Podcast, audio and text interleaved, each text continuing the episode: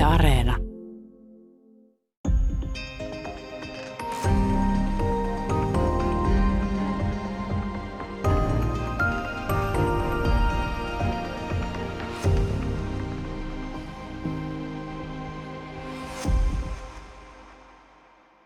Hyvää päivää. Täällä on tänään vieraana toimittaja ja kirjailija Leena Virtanen. Ja me puhutaan Viivistä ja Hannasta, eli yhden arkkitehdin ja kauppaneuvoksen yhteisistä vuosista, pitkistä yhteisistä vuosista ja tuota, mennään henkilöihin nyt ensin, koska tuota, tämä kirja, jonka sä oot tehnyt yhdessä Kristiina Markkasen kanssa, tämä tavoittaa mielenkiintoisia henkilöitä, mutta samaan, saman aikaan ajan kuvaa jonkinlaisesta Belle Epokista, taas sitten äm, sota-aikaan, pulaan, lamaan, konkursseihin, tällaiseen. Eli, eli miten sä niin toimittajana lähestyt tätä, lähestyt tätä aihetta? Siis onko tarkoitus tehdä jonkinlainen mieluummin joku strikti, että nämä tarvitsevat nyt yhteiselämäkerran, vai haluaisit myös niin laajentaa sitä ja katsoa, että mitä aikaa eletään ja minkälaisia ystävyyssuhteita oli? No se lähti liikkeelle siitä, että, että me Kristinan kanssa yhdessä keksittiin, että ensinnäkin Viivilön, että, vaan, että hänet me tiedettiin molemmat arkkitehtinä – mutta sitten löydettiin tämä Hanna Parviainen sieltä hänen takansa, että tämmöinenkin niin kuin Suomen ensimmäinen naispuolinen kauppaneuvos ja, ja myös se, että kaikesta päätellen he olivat enemmän tai vähemmän pari. He matkustelivat paljon, varsinkin 20-luvulla Euroopassa. Ja sitten siitä alkoi avautua tämmöinen tarina, joka selvästikin oli tarpeen kertoa. Ja sitten me keksittiin Kristiinan kanssa siitä molemmat toimittajina, niin se oli niin kuin se tarina se, mihin me tartuttiin. Ja mä päätettiin, että kyllä tätä kannattaa nyt tarjota niin kuin ihan kirjamuodossa. No tuota... Ja sitten se laajeni sitten siitä tietysti sitten, kun me alettiin tutkia sitä tarkemmin ja tarkemmin, niin sit, siitä alkoi tulla se, niin kuin se koko se aikakauden ja eri vuosikymmenten niin konteksti siihen ympärille. Lähdetään nyt kuitenkin perustasta, eli siitä, että keitä nämä henkilöt oikeastaan oli. Siis Viivi Lön, kuten sanoit, oli tuota, tunnetumpi hahmo, mutta kertauksen vuoksi äm, omapäinen koulutus, tarkoitan sillä sitä, että oli ikään kuin arkkitehtikoulutuksen, arkkitehtikoulutuksen tien avaaja naisille ja, ja teki tietyt koulutukselliset ratkaisut aika määrätietoisesti, ei ensimmäisenä maailmassa, mutta melkein. Eli, eli voisit sä tälleen laajana tai laveana kysymyksenä kertoa vähän Viivi Lönnin taustasta ja tarinasta? Joo, siis Viivilönnin aika monet tietää siitä just, että hänet, häntä pidetään niin kuin ensimmäisenä naisarkkitehtina. Ei ihan tarkkaan ottaen, ei ole niin kuin ensimmäinen koulutettu naisarkkitehti, mutta Suomessa ensimmäinen, joka toimi itsenäisesti, teki omia suunnittelutöitään ja ennen kaikkea perusti oman arkkitehtitoimiston hyvin nuorena jo heti valmistuttuaan.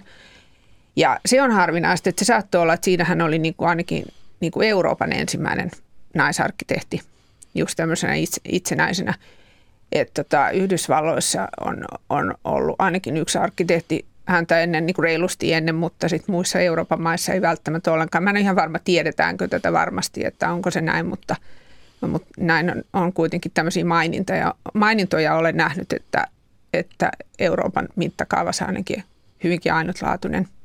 Et se on se viivin niin kuin se tiivistys siitä, että, että millä tavalla hänet, hänet pitäisi muistaa – sitten hänet pitäisi muistaa siitä, että hän on suunnitellut varsinkin kotikaupunkinsa Tampereelle aivan valtavan hienoja ja tärkeitäkin rakennuksia. Muutamaan Helsinkiinkin, mutta tänne vähemmän. Ja sitten ympäri Suomea paljon esimerkiksi ja varsinkin ehkä koulurakennuksia, että ne on ne, mistä hänet tunnetaan. Miten sukupuoli tässä vaikutti? Mä, tarkoitan, että hänen vuosikurssillaan oli hyvin tunnettuja suomalaisia mies, miesarkkitehtejä, niin kuin Geselius ja, ja Eliel Saarinen, Lars Sonke esimerkiksi, tämän kaltaisia opiskelukavereita.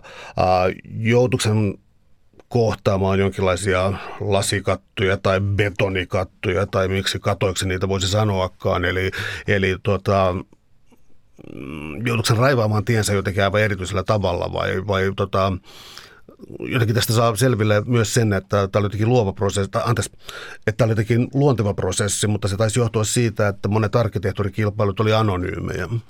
Joo, se oli sitten siinä vaiheessa, kun hän tosiaan niin kuin valmistui ja alkoi alko tota, niin kuin aloitti ammatissaan. opiskeluaikana mä luulen, että hän oli pikemminkin semmoinen vähän niin kuin maskotti siellä ja siellä oli muutama muukin nainen opiskelemassa samaan aikaan. Ja se sukupolvi, se ikäpolvi siellä on ollut todella niin kuin merkittävä, että jos katsoo Helsingin keskustaa, eli meidän pääkaupungin ydinkeskustaa, niin siellä on nimenomaan Lindgrenin ja Saarisen ja, ja sitten myös uusi ylioppilastalo, jonka Armas Lindgren suunnitteli yhdessä Vivi Lönnin kanssa. Et se on se, on se, niin kuin se vuosikurssi ja siinä kyllä selvästi Viivi oli, hän ystävystyi varsinkin Armas Lindgrenin kanssa, mutta teki töitä myöskin tämän kuuluisan kolmikon – Keseliuksen, Saarisen ja, Lindgrenin kanssa. Mutta, mutta sitten Tampereella, Tampereella siis tosiaan hänen uransa lähti liikkeelle just niistä kilpailuista, että siinä mielessä hän pääsi niin kuin väistämään tämän sukupuolikysymyksen pitkälti, että se on yleinen käsitys, että ne kilpailut nimenomaan mahdollisti sen, että hänen uransa pääsi niin kuin voisi sanoa lentä, lentävään alkuun. Eli se tarkoitti sitä, että nimettömiä hakemuksia ja sitten kun kuori avattiin ja katsottiin, päätettiin, että tämä on paras vaikka niin kuin Tampereen paloaseman suunnitelma. Ja sitten kävi ilmi, että se on nainen, niin siellä tietysti syntyi siitä mukinaa Tampereella, että eihän nainen voi suunnitella tämmöistä niin miehisen työn pyhättöä, niin kuin, että se ei ole mahdollista, mutta, mutta siellä oli kuitenkin tarpeeksi niitä miehiä, jotka oli sitä mieltä, että pulinat pois, että tämä on ehdottomasti paras näistä – ja Viivilön oli just hyvä, siis hän oli matemaattisesti lahjakas niin kuin jo koulussa ja hyvä piirtämään, niin hän oli, siis, hän oli erityisen lahjakas just tämmöisissä rakenteissa, että hän oli niin kuin suunnittelemaan näitä tämmöisiä perusrakenteita. Ja, niin, ja, ja niin kuin, että se oli hänen osaamistaan. Että tähän liittyy just semmoinen niin Armas Lindgrenin kanssa se semmoinen anekdootti, joka liittyy, kun ne suunnitteli Estonia-teatteria Tallinnaan – niin kuin siinä juhlapuheessa kiiteltiin, että sillä oletuksella, että Viivi suunnitteli niin kuin ornamentit eli koristelua ja mies arkkitehti Lindgren olisi suunnitellut niitä rakenteita, niin sitten Armas Lindgren korjasi tämän julkisesti, että ei, kun se oli just päinvastoin. Että Lindgren oli pikemminkin se ornamenttityyppi ja Viivi oli se, joka osasi suunnitella esimerkiksi sen kupolin No mitä Viivi Lenin tuota, sosiaalinen tausta tai sosiaalinen status tai luokka, koska tässä kirjassa mennään, äh, kuljetaan mm, no, tietysti teollistumisen aloista, äh, siihen liittyvästä, siihen liittyvästä arkkitehtuurista, mutta sitten tullaan hyvinkin tällaiseen äm, tavallaan miellettynä varakkaiden sukujen tällaiseen Eurooppa-matkailuun, eräänlaisen Grand Touriin, jota, jota, jotka oli yleisiä 1800-luvun lopussa, ainakin alkoi yleistyä. Ja tässä kirjassa on paljon tällaista, että ollaan liikkuvat Vivi ja Hanna huippuhotellista huippuhotelliin, mutta luokka taustaltaan ilmeisesti täysin erilaiset ihmiset. Joo, se on kyllä siis, ja sehän on sen ajan Suomessa varsinkin ollut hyvin niin kuin merkittävä. Mutta Viivin sitä, sitä, ei, sitä ei ole niin kauhean paljon ajateltu siltä kannalta ehkä, mutta Viivin tausta oli, siis hänen isänsä oli torppariperheestä – mutta ja tota, se nyt sen äidin tausta, mä en just ihan niin tarkkaan tiedä, muista muuten muuta, että hän oli ollut kuitenkin piikomassa tämmöisissä hyvin niin kuin Hämeessä, molemmat hämäläisiä nämä vanhemmat hienoissa niin kuin sivistyskodeissa ja hän oli oppinut sieltä näitä hyviä tapoja ja myös ruotsin kieltä. Että se tavallaan, ehkä siinä oli vähän semmoista, voisi ajatella, että vähän semmoinen nousukasmainen niin kuin perhe, mutta ei se oikeastaan, en mä nyt siitä niin kauhean paljon nähnyt merkkejä, mutta joka tapauksessa on ihan selvää, että Viivilön on niin kuin kokenut, koki tämmöisen niin kuin sosiaalisen nousun. Ja sitten se Hanna Parvianen sitten, kun he kohtasivat, niin Hanna oli kasvanut siihen, että, että nyt ollaan Jyväskylän mahtisuku ja ollaan rikkaita ja että on rahaa mitä käyttää. Mutta Viivilön myös oli tarkka rahoistaan, että se on, tulee monessa kohtaa selväksi, että hän piti huolen siitä, että hänellä oli aina rahaa – mutta hän ei, hän ei tuhlailu sitä, että se oli yksi ristiriidan paikka myös näillä kahdella naisella. Täällä on tänään siis vieraana toimittaja ja kirjailija Leena Virtanen, joka on yhdessä Kristiina Markkasen kanssa kirjoittanut kirjan Viivistä ja Hannasta, eli Viivi Lönnistä ja Hanna Parviaisesta ja heidän yhteisestä elämän, ää, elämän taipaleesta tullaan kohta vähän siihen, kuinka, kuinka, läheinen, kuinka läheinen tämä suhde oli, mutta milloin he oikeastaan tapasivat, koska tietyllä tavalla tällainen Mä en tiedä, luinko mä nyt jotenkin rivien välistä jotenkin liikaa, mutta tällainen ää, tietty ää, suurpiirtein, siis niin kuin, tarkoittaa niin vuorokausin rytmi ja, ja, ja Hanna heräsi myöhään ja, ja tuntuivat olevan vähän kuin jonkinlaista taiteilijabohemia käyttäytymistä ja, ja sitten tällainen, joka olikin tarkka rahoistaan ja tämä, tällä tavalla tuntuu epätodennäköiseltä parilta jollain lailla, mutta miten he kohtasivat? Niin siinä kyllä on selvästi jo nähtävissä, että ne oli niin kuin yö ja päivä tai päivänsäde ja menninkäinen tai miten nyt halutaankaan kuvata sitä, mutta vastakohdathan niin kuin täydentää usein toisiaan. Mutta he tapasivat semmoisessa tilanteessa, vuosi oli 1910 tai 11, kun Viivilön se oli käytännössä ajo itsensä ihan burnouttiin Tampereella, kun niitä töitä sitten alkoi tulla muutenkin kuin niiden kilpailujen kautta. Ja hän, hänellä oli, siis Viivi oli perheen ainoa naimaton. Hänellä oli yksi sisko ja kaksi veliä, mutta niillä sisaruksilla oli perheet. Niin hän oli tietysti siis niin kuin, silloin tapana oli, niin se naimaton tytär jäi sitten tämän leskiäitinsä kanssa niin kuin elelemään. Ja, ja he päättivät sitten yhdessä muuttaa Jyväskylään, joka oli myös kehittyvä kaupunki siinä vaiheessa, että Viivi pystyi laskemaan sen varaan, että, että kyllä sielläkin että ei työt pääse loppumaan. Ja ei, ei todellakaan päässyt. Hän rakennutti sinne ensimmäisen oman kotitalon, joka on siellä luojan kiitos vielä pystyssä ja ihan hyvässä kunnossa, oudossa paikassa vaan nykyään Jyväskylässä. Ja ne muutti sinne sen äidin kanssa. Ja totta kai Jyväskylässä sitten tota, Hanna Parviainen, joka oli yksi keskeisiä hahmoja kaupungissa, niin, niin Sana sai kuulla, että nyt tämmöinen merkki, merkittävä arkkitehtinainen on tulossa Jyväskylään ja – ja sitten siinä tuli myös aika pian se tilanne, että Parviaisen perhe tilasi Viiviltä sitten korjaustöitä ja muutenkin töitä.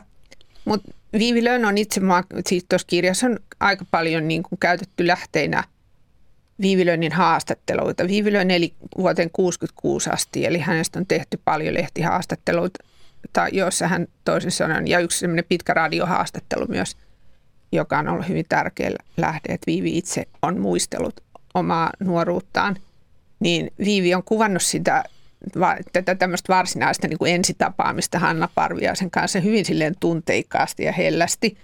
Ja siinä on semmoinen erikoinen kuvaus on tämä, että olisin häntä halunnut heti halata. Ja muutenkin niin kuin siinä on semmoista hellyyttä, millä hän, tämä vanha Viivilön puhui Hannan, Hannan tapaamisesta – ja sitten siihen liittyy kaikkea muutakin semmoista, mitä siitä on kerrottu, että Hanna mietti hyvin tarkkaan, että mitä hän laittaa päälle silloin, kun he tapaavat ensimmäisen kerran. Että siinä on ollut jotain tämmöisiä niin kuin odotusarvoja olemassa jo. Et siinä on tämmöinen klik, että niin synkkas heti, että siinä oli jotain. Ehkä voi olla, että niillä on ollut esimerkiksi vähän samanlainen huumorin tai jotain, jotain mikä on ollut semmoinen, mikä on jotenkin vedon, vedonnut kumpaankin. Ja sitten myös ennen kaikkea ne on ollut hyvin energisiä ja – niillä on ollut varmasti hyvin samanlainen semmoinen niin työmoraali ja semmoinen halu auttaa ja niin kuin sillä osaamisella, mitä heillä on ja tämän tyyppisiä ominaisuuksia he varmasti on niin kuin vetänyt puoleensa. Että just tämä tämmöinen ener- energisyys ja mutta nämä on vain oletuksia. Tähän siis kirja liittyy olen, olennaisesti se, että heiltä ei ole säilynyt mitään kirjeenvaihtoa eikä myöskään päiväkirjoja – ja on syytä olettaa, että Viivi sitten, kun hän eli niin kuin 30 vuotta Hannan jälkeen, niin hän on niin kuin ihan tietoisesti hävittänyt kirjeenvaihtoa. Koska nämä naiset kuitenkin asuivat aika pitkiäkin aikoja usein eri paikkakunnilla. Ja toinen oli jossakin, niin kuin Viivi lähti Helsinkiin myös osaksi aikaa ja muuta, niin totta kai ne on kirjoittanut koko ajan kirjeitä. Mutta semmoisia ei ole löytynyt.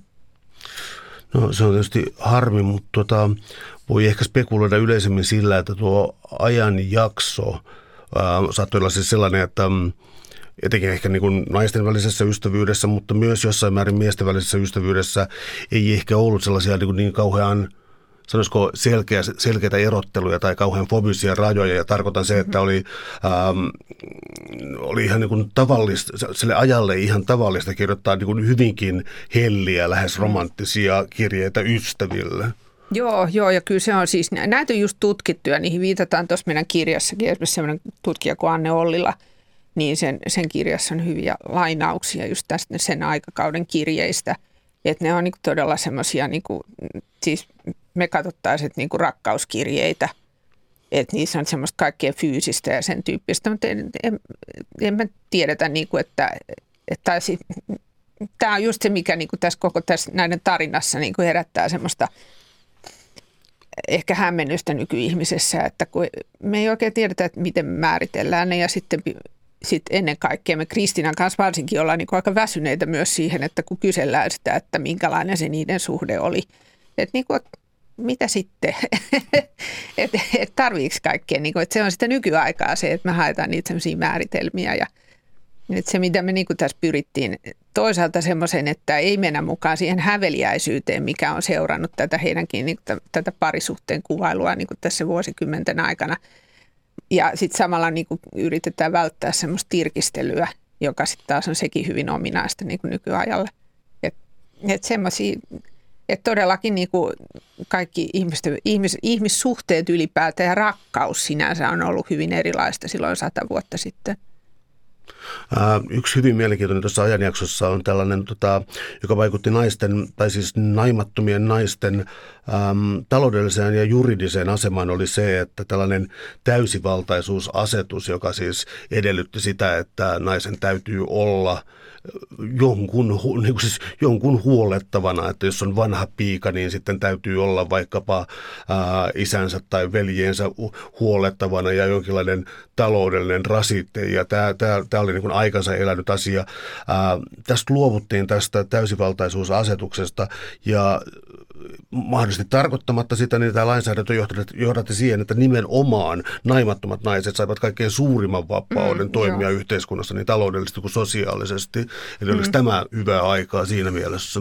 Joo, no se oli just Hannalle ja Viiville niin kuin semmoinen hirveän ole, oleellinen juttu. Ja ehkä Viiville niin kuin silleen, se tuli sille heti tuoreeltaan esiin, että, että hän todellakin sit pystyi myös perustamaan sen yrityksen, että sekin mahdollistui siitä, ja, niin, koska tota, ja ylipäätään siis, että se antaa sitten taas syytä niin kuin olettaa, että ainakin viivistä, että hän on tehnyt ihan tietoisen valinnan, että, että, että mä en sitten mene naimisiin, koska se tajus sen, että, että se heti sen, se rajoittaa sen elämää. Ja silloin oli kuitenkin niin selvä, selvä se semmoinen suunta siihen, että, että mä haluan tätä omaa, omaa työtä tehdä ja omilla ehdoilla ja signeerata omat suunnittelutyöni.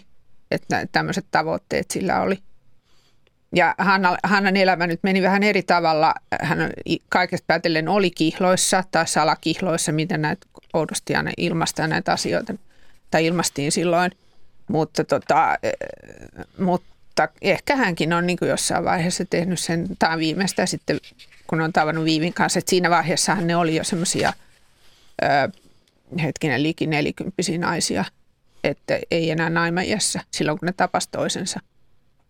Mutta tämä on mun mielestä, niin kuin, tämä on meille ollut sellainen tärkeä, tärkeä asia, iso juttu tajuta se koko kuvio, että et, et ne, sit varsinkin jos on ollut sitä niin omaisuutta ja sitten vielä tämmöisiä ammatteja ja, ja sitä liikkumavapautta, niin naimattomilla naisilla on mennyt tosi kivasti itse asiassa siihen aikaan. että sitten tullut tietysti takapakkia sitten myöhempinä vuosikymmeninä ja – ja esimerkiksi sotavuosien jälkeen tuli selvästi semmoista tasa-arvon pakkia, kun miehet palasivat rintamalta ja tämmöistä, mutta et silloin kun Hanne ja Viivi on ollut yhdessä just 20-luvullakin, niin ihan, ihan hyviä niillä meni. Mä olisin palannut vähän tuohon matkailuun joka, tai matkusteluun, joka, jota sivuttiin jo tuossa alussa, koska ää, ähm, näiden matkojen määrä on todella suuri ja ne tavallaan jakautuu ajallisesti kahteen, josta toinen on se, että Viivi, jos ymmärsin oikein, ikään kuin stipendiaattina ja tätä kautta siis niin tutustui eurooppalaisiin arkkitehtuurivaikutteisiin. Ja sitten oli tämä toinen matkailukausi, jossa he matkustivat kahdestaan ja, ja, ja, ja mun kysymykseni on oikeastaan, että kuinka laajalti, koska on aika uskomatonta, että näin työtelijät ihmiset ää, löytää kuitenkin vielä ajan sille, että voi matkustaa tuon kaiken keskellä. Se tuntuu jännältä idealta raivata ikään kuin vähän toista elämää tai jotain, ei tarkoita mitään piiloelämää, mutta niin kuin myös kyetä tällaiseen kosmopoliittisuuteen. Joo, varsinkin kun ne vietti pitkiä aikoja, siis kuukausitolkulla siellä ulkomailla, että kylpylöissä ja niillä oli Pariisissa asunto pari vuotta ja, ja siis täytyy myöntää, että siinä vaiheessa, kun me kirjoitettiin tätä 20-lukua ja meillä, meillä on ollut sellainen työjako Kristinan kanssa, että mä, mä oon keskittynyt Viivi Lönniin ja Kristina on keskittynyt Hanna Parviaiseen ja sitten kun me näitä yhteisiä vuosia sitten jaettiin ja katsottiin, että miten me niistä kirjoitetaan. Kristina kirjoitti myös niistä matkoista sen koko osion, joka perustuu siihen Viivin matkapäiväkirjaan. Mutta tota, mutta se 20-luku, niin me tiputtiin kyllä oikeasti kärryltä siinä välillä, että miten kun ne suunnitteli sitä Säynätsalon tota, teollisuus, tehdasyhteisöä myös samaan aikaan, niin kuin se oli niiden semmoinen yhteinen ideaali ja projekti siellä Jyväskylän lähellä. Ja sitten niillä oli ne mökit siellä Jyväskylän lähellä, että ne vietti sielläkin vapaa-aikaa. Että siitäkin on kuitenkin todisteita, että niillä on ollut sitä. Samaan aikaan Viivi hankki Kulosaaresta jo uuden kodin – ja jatko vieläkin kaikkea suunnittelutyötä ylipäätään ja sitten muutti vähitellen sitten sai tuot Kampista NNKYn talon, talon tota, sieltä asunnon, jonka Viivi, jota Viivi oli myös suunnittelemassa, mutta mutta siis siinä kaiken sen ohessa ne niin koko ajan vaan matkusti myös. Että kyllä ne kai suunnitteli var, siis hyvinkin tarkkaan sitten just, että mitkä kuukaudet ollaan ja, ja siellä ja mitkä kuukaudet ollaan täällä. Mutta, mutta kyllä niillä on no, siis ollut ihan mieletön vauhti päällä – et sen takia tässä on tämä tämmöinen lempinimi heille, kun säännöt sanovat Helma ja Luis. Täällä on tänään siis vieraana toimittaja ja kirjailija Leena Virtanen. Me puhutaan Viivistä ja Hannasta, Viivi Lönnistä ja Hanna Parviaisesta, ää, jonka Leena Virtanen kertoo yhdessä Kristiina Markkasen kanssa. Ähm, Tuo, minkä sä äsken mainitsit, eli tämän Säynätsalon ja, ja sitten toisaalta Kulosaari, eli rakensko he jonkinlaista en sanoisi, taiteilijayhteisöä. Siis Kulosaari on rakennettu ikään kuin uusrikkaille, taisi olla tällainen termi, mikä tuossa tulee, mutta heille itselleen taas tällaista taiteilijayhteisöä, mitä kuitenkin niin kuin, äh, niin kuin taiteen kultakauden aikana Suomessa siis oli, syntyi tällaisia taiteilijayhteisöjä, joiden niin kuin, ehkä keskeinen piirre oli yhteisöllisyys ja vieraanvaraisuus ja keskinäinen vierailu. Ja rakensko he tällaista jonkinlaista idylliä tietoisesti? No se, se oli varmaan, vii, se Kulosaari-homma oli niin kuin Viivin juttu. Ja sitten siihen liittyi myös se, että, tot, että tota, siis se oli nimenomaan siis sen Viivin sukupolven näiden arkkitehtikavereiden juttu. Ja Armas Lindgren hän sinne oli niiden ensimmäisten joukossa, jotka sinne muutti. Että Viivi hankki talon siitä Armas Lindgrenin naapurus niin kuin kadun toiselta puolelta käytännössä. Ja sitten sinne muutti sitten taas, kun Viivi oli hyvin sukurakas, niin sitten sinne muutti myös niin kuin Viivin näitä – tätä omaa perhettä ja ennen kaikkea hänen äitinsä, joka oli siinä vaiheessa huonossa kunnossa että hän eli sitten viimeiset vuotensa siellä Kulosaaren talossa, joka on jo purettu.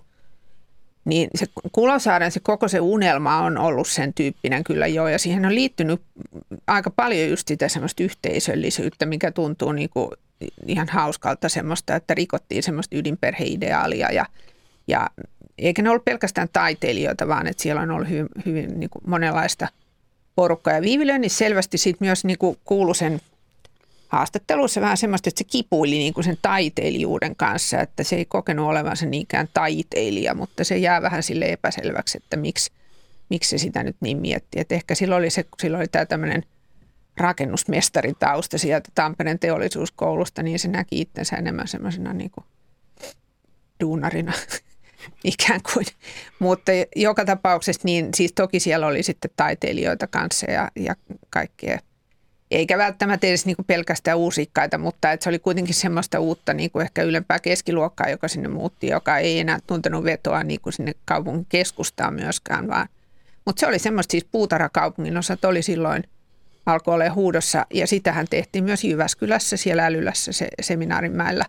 Että se oli se, siellä oli sama projekti meneillään ja – ja Helsingissä sitä aika pian on rakennettu puukäpylää, josta itse olen sattumoisin kotoisin, niin sen takia tunsin tämän myös läheiseksi, että se rakennettiin 20-luvun alussa, joka sitten oli tarkoitettu ammattityöläisille.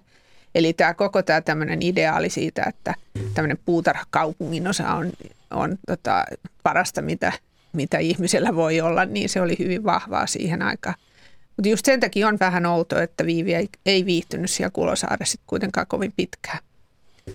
Sitten sit hän sai rakennettavaksi viimeinen iso suunnittelutyö Kampissa, tosiaan tämä NNKYn talo, joka on siis hotelli Helka nimellä tunnetaan paremmin nykyään, niin hän sai sieltä sitten ikään kuin työnsä palkaksi kaksion, jossa he asuvat, ehtivät jonkin aikaa asua Hannankin kanssa, ennen kuin Hanna sitten kuoli vuonna 1938.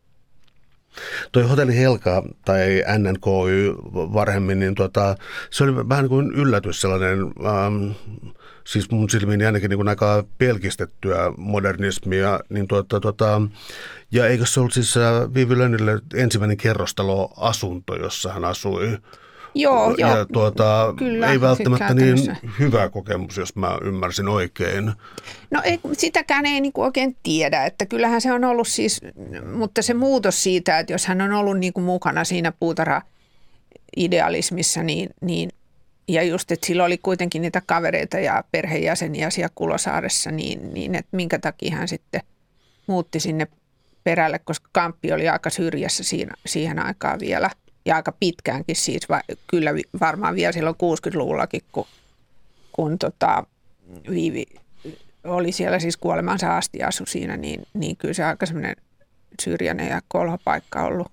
No lähellä Töölöä kyllä, mutta että silti. Niin kyllä siinä vähän, vähän siinä jäi niin kuin mietityttää se, että oliko tässä nyt joku semmoinen, semmoinen juttu, että, että se ei ollut ihan se niin kuin ykkösvaihtoehto. Mutta tämä on niitä semmoisia, joka jäi kyllä ihan oikeasti vaan ihan auki. Että sitä me, me ei oikein voida tietää, mutta et kyllähän se, voihan siinä vaikuttaa se, että, että ne ajatteli sitten, että tämä nyt on semmoinen hyvä paikka, missä me voidaan olla kahdestaan. Että me ollaan kuitenkin sitten vähän etäällä muista. Ja, mutta se, mikä siinä voi olla myös, että Viivi Tunsik jäi siellä Kulosaaressa sitten vähän sen muun arkkitehtiporukan siellä. Myös Lars Sonk oli siellä myös siinä alkuvaiheessa varsinkin aktiivisesti mukana siellä, että hän jäi jotenkin ulkopuolelle siellä, koska siellä on ei kauhean paljon sitä viivilöinnin niin suunnittelun jälkeä näy siellä saarella. Varsinkaan enää, mutta siis silloin alun perinkaan. Täällä on tänään siis vieraana toimittaja ja kirjailija Leena Virtanen, joka on yhdessä Kristina Markkasen kanssa kirjoittanut kirjan Viivi ja Hanna, arkkitehdin ja kauppaneuvoksen yhteiset vuodet.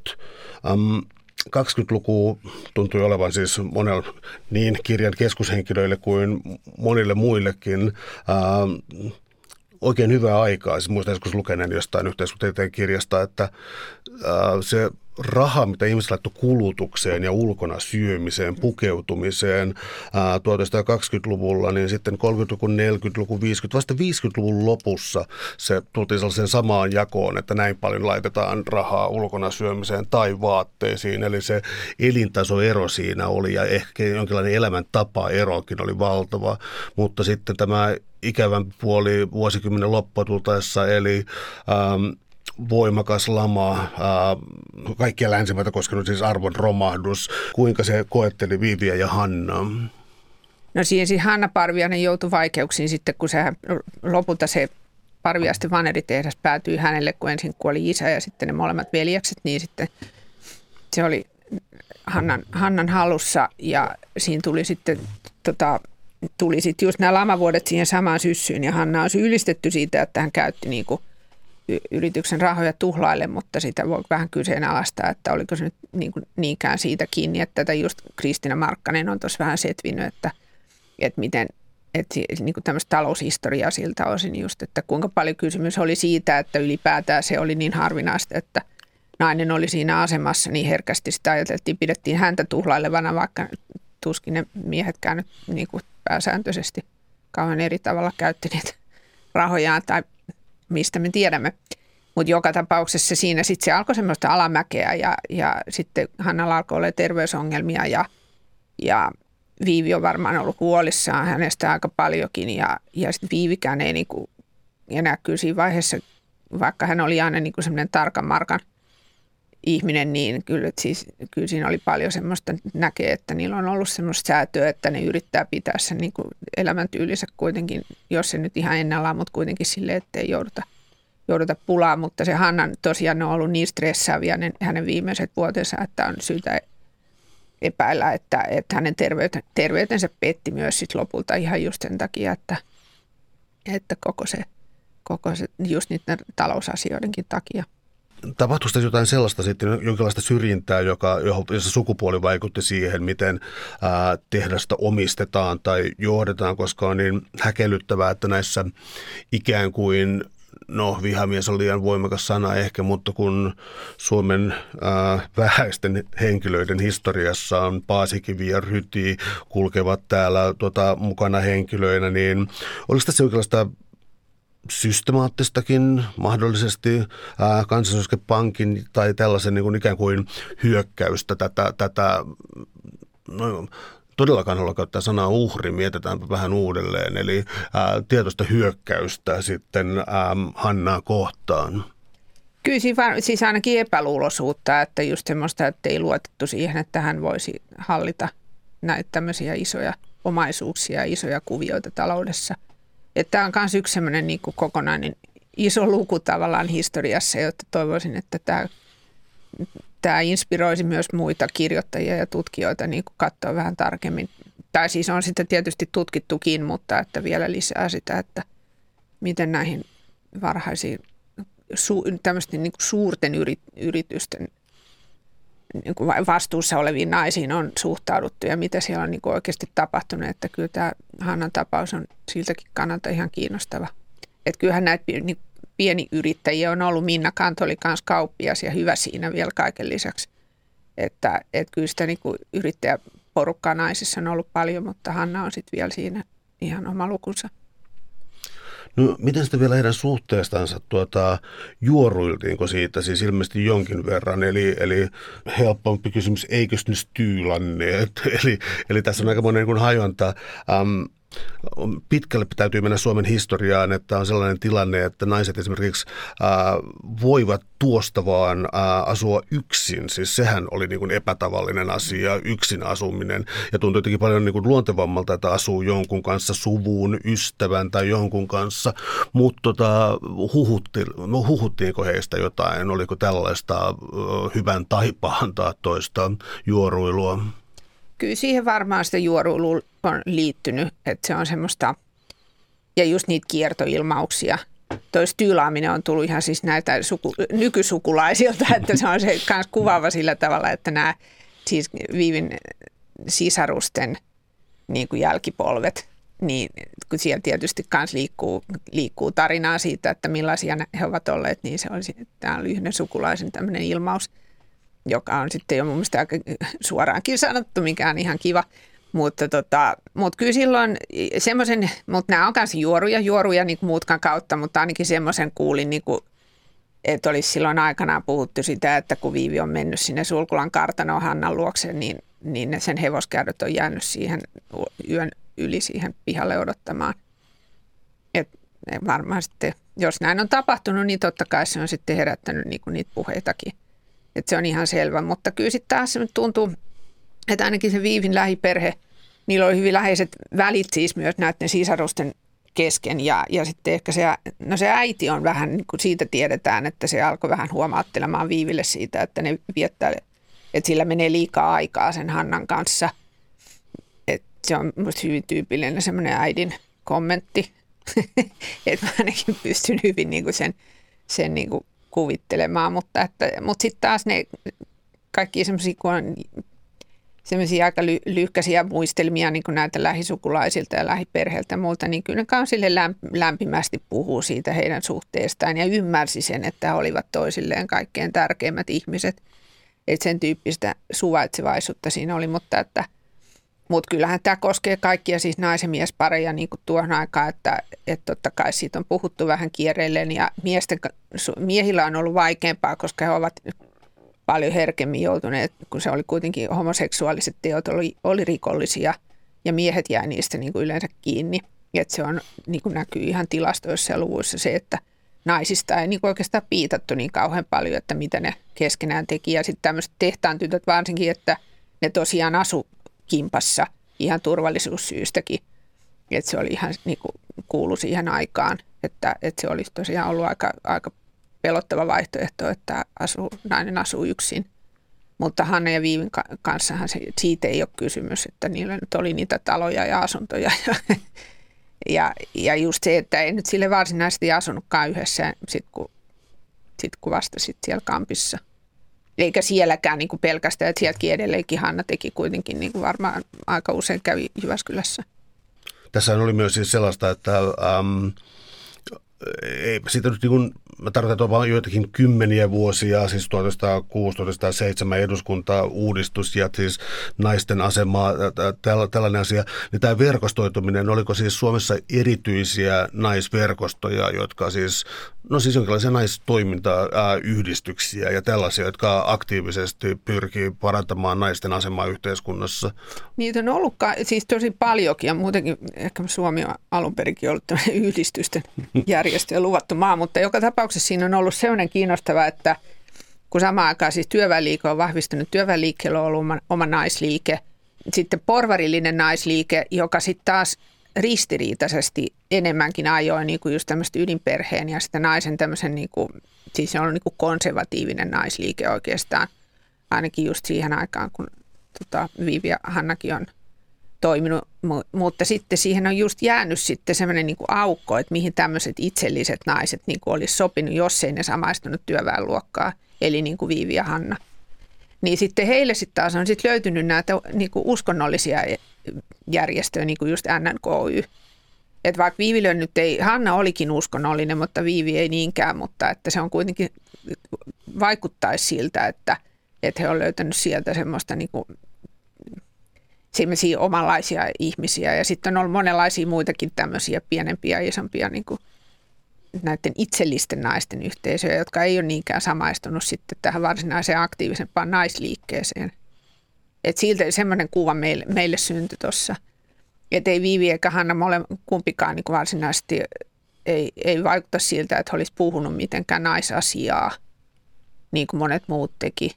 Eikä ne niin kuin, alkaa nyt just Minna Kantista tai oikeastaan Fredrika Runeberistä ja hänen ikäluokastaan, mutta et Suomessa on ollut kyllä, tämä on semmoinen puoli Suomen historiasta, joka mun mielestä on ihan kauheata, kun me ei puhuta siitä enemmän, että me ollaan tosiaan täällä meidän tasa-arvolla on pitkät juuret ja vahvat juuret, että meidän pitäisi koko ajan muistuttaa siitä ja olla ylpeitä siitä. Mitä tuo tietty epäpoliittisuus, joka tuntuu kirjassa olevan, mä tarkoitan, että tässä myös eletään sisällissodan aikaa ja, ja muistaakseni muotoilette tuossa kirjassa, että, äh, että Viivi ja Hanna olivat itsestään selvästi valkoisten puolella. Mm. Äh, tällainen muotoilu, mutta sitten samaan aikaan tämä aika tais, äh, he taisivat viettää siis sen Jyväskylässä, jossa oli ikään kuin harvinaisen, sanoisin, vastakkainasettelu oli harvinaisen rauhanomaista, ei ollenkaan siis sellaista niin veristä taistelua niin kuin joskus sisällissodassa todella on ollut. Eli, eli tuo tuntuu jotenkin kärjistän, mutta tuntuu jotenkin niin lipuvan tuo kauhea aika niin kuin heiltä jotenkin ohi, vaikka ikään kuin itsestään selvästi valkoisten puolella olivatkin. Joo, kyllä he siis hyysäsivät niitä valkoisia sotilaita, jotka oli siellä Jämsässä ainakin sitten heti, että eihän siellä ollut, oltu kauhean kaukana – kuitenkaan niin kuin niistä verisimmistäkään taisteluista. Ja niitä, siis Jämsän valkoisia tuli muistaakseni niin kuin just sinne Jyväskylän seudullekin niin kuin kouluttautumaan ja kaikkea tämän tyyppistä, että sitä liikehdintää oli siellä, mutta, mutta sitten taas se työväenliike nimenomaan on ollut aika semmoinen sopuisa, että siellä ei käyty, että ei niille tullut edes aseita sinne. Että ei siellä ollut semmoista taisteluhenkeä niin kuin siinä mielessä. Totta kai siellä ristiriitoja oli, mutta että – että se oli vähän toisenlaista. Ja tota, mm, ja, mutta kyllä ne siis selvästi niin kuin kielen käytöstä voi päätellä viivilöinninkin, että se puhuu vapaussodasta ja pelkästään valkoisista, ettei se niin uhra yhtään, yhtään sanaa punaisille, kun se on muistellut niitä, niitä vuosia, niin, niin siitä nyt voi päätellä, että, että ne nimenomaan tiesi kyllä, että millä puolella he on. Mutta sitten samaan aikaan siis Viivi, Viivi ja Viivin äiti muutti – sinne Kulosaareen niin kuin syksyllä 1918. Eli sielläkin niin kuin kuitenkin, e, kyllähän tokihan täällä Helsingin päässäkin, etelässäkin oli ristiriitoja, mutta se Kulosaari taisi jäädä kanssa aika rauhassa, rauhalliseen kolkkaan siinä, mutta että kyllä sekin on tietysti jotenkin vaikuttanut siihen, että ei ne nyt ainakaan sitä ennen sinne muuttanut. No tässä on mainittu terveysongelmat tulee ihan äh, mainintana muutaman kerran, eli tuota, aika kuluu ja molemmilla on joitakin äm, esimerkiksi rasituksesta johtuvia, johtuvia tota, hankaluuksia. Viivi siis piirsi seisten ja, ja tämä saattoi aiheuttaa jotain ongelmia ja Hannalla taas mahdollisesti oli jotain äm, pidempiaikaisia, pidempiaikaisia sisätautisairauksia. Eli äm, milloin tämä terveyden huononeminen ikään kuin astui selvästi, selvästi näkyville ja alkoi haitata elämää? No Hannalla tosiaan oli, silloin oli tämä sukurasite, että sillä oli no, ylipainoa, mutta sitten niin kuin myös sit siitä seurasi sydän, sydänongelmia, että niin, se on ilmeisesti sitten ollut se, joka on alkanut oireilla siinä, siinä tota, no just samoihin aikoihin, kun se lamakin alkoi kolkutella ovelle ja muuta, että, että se on ollut semmoista hankalaa. Ja no, mä nyt tämän ikäisenä naisena, kun olen, niin tunnistan sen, että tietysti siinä 50-60 korvilla nyt alkaa tulee kaikkea kremppaa muutenkin, että Viivillä, nyt, Viivillä oli tosiaan se tapa, että se piisi seisaalle ja niin sille sen takia sillä oli, oli ainakin niissä jaloissa ongelmia ja sitten selän kanssa tietenkin ja muuta, mutta ne, nehän hoidatti näitä sitten just niissä kylpylöissä. Et sen takia ne toki hoidattivat myös hermojaan, mutta, mutta siis myös tämmöisiä fyysisiä, varsinkin viivillä, ne kai sitten auttokin vähän näihin jalka- ja selkävaivoihin. Mutta, mutta siis viivilöin eli yli 90 että, että kyllä se aika hyvin se sinnitteli niiden, niiden jalka, jalka- ja muiden vaivojensa kanssa. Et mä en tiedä, oliko hänellä sitten niinku oikeastaan niin kauhean paljon muuta. Mutta että Hannalla vähän niin kuin alkoi sitten kunto pettää. Hanna kuolee vuonna 1938 ja, ja siunaustilaisuus ähm, Hietaniemen, Hietaniemen hautausmaalla kappelissa, jonne, siis, jonne Hanna Parviainen myös haudattiin. Tuota, ähm, niin, jos nyt ajattelee merkkihenkilöitä, niin äh, oliko tämä hiljaisuudessa tapahtunut hautajaistilaisuus vai oliko kyseessä ähm, työstään arvostettu merkkihenkilö ja, ja oliko hautajaiset tässä mielessä siis suuria?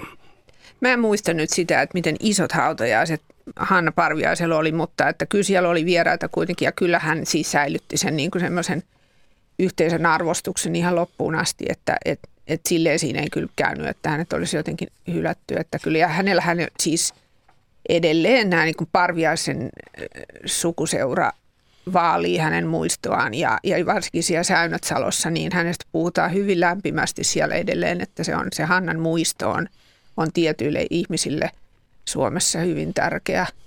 Että kyllä se on ollut, ja, mutta mä tosiaan nyt mä en ihan muista sitä, että mitä niistä hautajaisista tiedetään, mutta ne oli varmaan isommat aina kuin, kuin sitten aikanaan Viivillä. Viivi on haudattu sitten taas Tampereelle oman sukuhautaansa Kalevan kankaan hautausmaalla. No ainakin yksi, mistä on tuota, jäänyt ikään kuin kirjallisia todisteita on testamentit. Osoittiko, osoittiko ne jollakin tavalla, minkä luonteisesta ihmisestä oli kyse?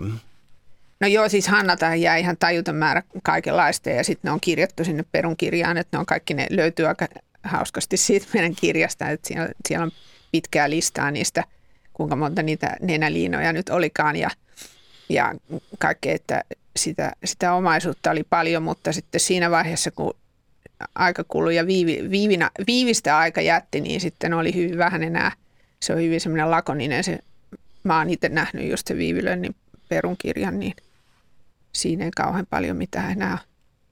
Mutta se oli Viivilönnille oli tyypillistä se, että hän jakoi sitä niin kuin omaisuuttaan, omaisuuttaan läheisille ja siis just varsinkin niille perheenjäsenille, että, että hän selvästi ollut semmoinen konmarittaja, ettei ole mitään, mitään turhaa näkyy tässä perinnössä heidän keskeinen ystävyytensä, koska mä en nyt näe muistiinpanoissa, mutta siis ainakin korko, mä en varma oliko se koroilla elämisen ää, hyvät puolet vai korkotaakkoja, mitä yhtäkkiä tuota Viiville tuli tuossa testamentin mukana.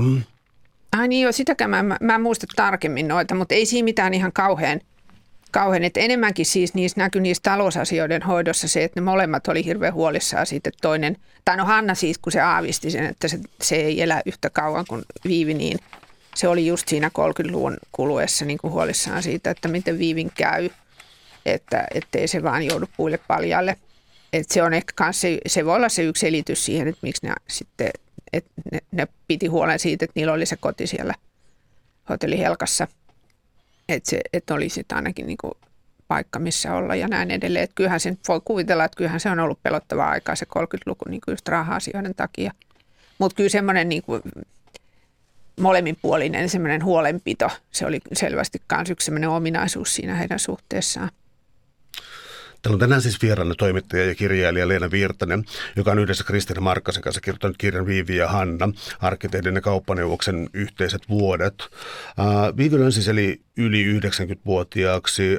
Um, ilmeisesti um, Helka Hotellin ja tuon modernismin uh, tietyn aallon kautta pyydän ikään kuin sua tässä nyt ehkä spekuloimaan, mutta oliko niin, että hän oli valmis ikään kuin luopumaan työelämästä ja muista syistä, vai eikö hän halunnut myöskään ikään kuin taiteellisista arkkitehtuuriin liittyvistä syistä enää mennä. Siis hän oli Jugendtaita ja, ja, ja, ja, ja siirtynyt tällaiseen tiettyyn modernismiin ja niin, klassismiin joo. aivan. Niin tota, oliko siinä, että hänellä ei ollut intoa enää mennä sitten ikään kuin uuteen modernismiin mukaan? No hän on, tätä häneltä kysyttiin kyllä silloin niissä 50-60-luvun haastatteluissa, että hän on esimerkiksi siinä vaiheessa sanonut, että hän oli liian vanha. tai, niin, tai sitten, että, että hän ei niin, tavallaan, että ei hän enää op, o, halua oppia näitä uusia tyylisuuntia ja että, että nyt on se aika mennyt. Mutta hän teki siis koko ajan semmoista pientä kaikki korjaus. Hän tykkäsi semmoisesta korjaussuunnittelusta ja siitä työstä, että niitä hän kyllä teki ilmeisesti aika paljon vielä sitten ihan vanhemmitenkin, että – töitä niin kuin tykkäsi ja puuhata, mutta se jätti sen suunnittelutyöt sitten silleen, mutta selvästikin niin kuin suosiolla.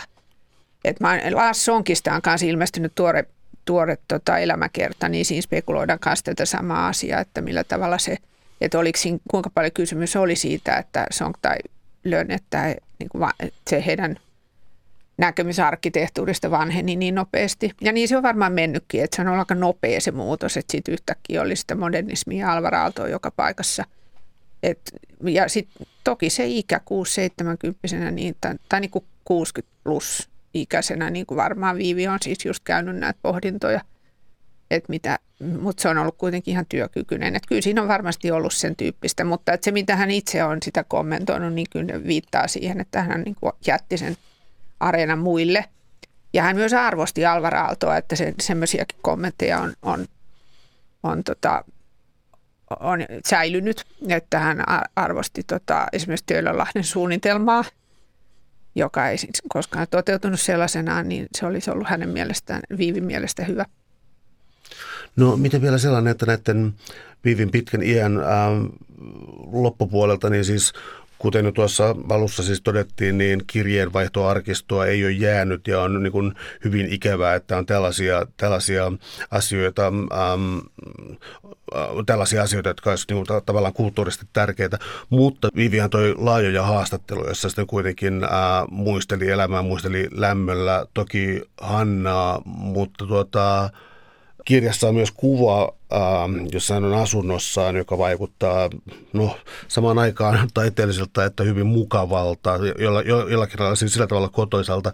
Mä en tuosta yritä tehdä mitään esteettistä tulkintaa, mutta nämä haastattelut, mitä hän antoi mitä hän niin kuin, äh, puhui äh, aiemmasta elämästänsä ja tulevasta, niin minkälainen kuva näistä syntyy. Siinä on kuitenkin 30 ähm, vuotta ilman Hannaa sitten takana kyllä mulle semmoinen kuva syntyi siitä, että Vivian eli aika semmoisen tasapainoisen elämän, että se oli jotenkin myös vanhana. Ja siis varmaan surrut tietysti Hannaa, mutta tota, muuten, muuten ollut tyytyväinen. Ja sitten kun hänellä oli just se, että hyvin läheiset suhdet, suhteet näihin sisaruksiin ja sitten sisarusten lapsiin ja lasten lapsiin. Että esimerkiksi tämmöinen Aini Sarsa, joka oli tota, hänen sisaren tyttären tytär, anteeksi nyt mä en näitä ketjuja enää muista niin tarkkaan, mutta joka tapauksessa Aini Sarse, josta sitten itse, itsestään tuli myös arkkitehti, niin hän tota, asui pitkään opiskeluaikansa Viivin luona siellä kampissa.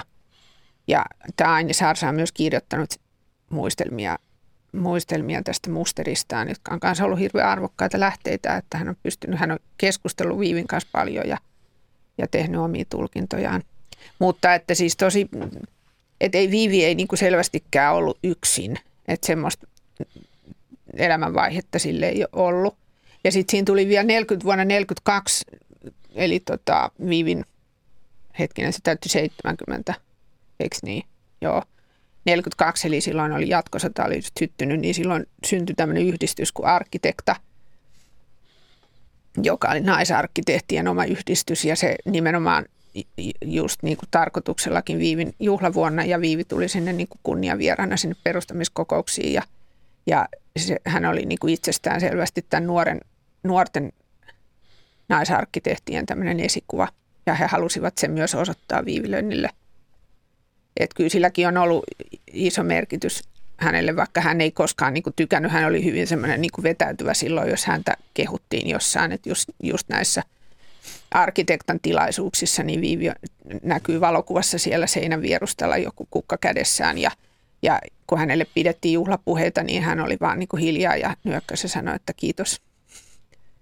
Et se, se ei paljon, paljon enempää. Se oli kyllä tyytyväinen, että häntä kiitettiin, mutta hän oli hyvin silleen niin kuin vaatimaton – Mä olisin vielä lopuksi kysynyt, että tässä on tota, puhuttu Tampereelta, jossa Viivi teki hyvin paljon ää, töitä, rakennuksia ää, ja mainittu myös siis ää, Jyväskylä ja Helsinki, mutta tota, ihan sun preferenssien mukaan, eli jos haluaa mennä katsomaan, mitä hän on tehnyt, niin onko Tampereen juna nyt oikea, oikea, oikea tota, hyppäys, eli mitä sä suosittelisit?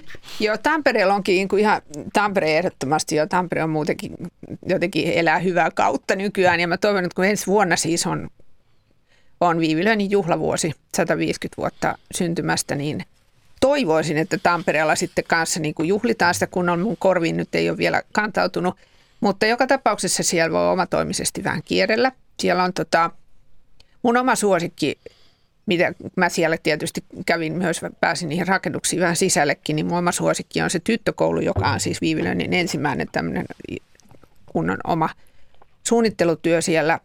Viivilöinen on ollut hyvin nuori siinä vaiheessa, kun hän on suunnitellut iso koulurakennus ja hänen oman koulunsa uudisrakennus, sen tyttökoulun naiset oli fiksuja, kun ne tajus, että, että Viivi meidän vanha oppilas, että sehän on nykyään arkkitehti, niin tilataan ne piirustukset häneltä. Ja se on aivan ihana, se on siinä tota, Hämeenpuiston varrella.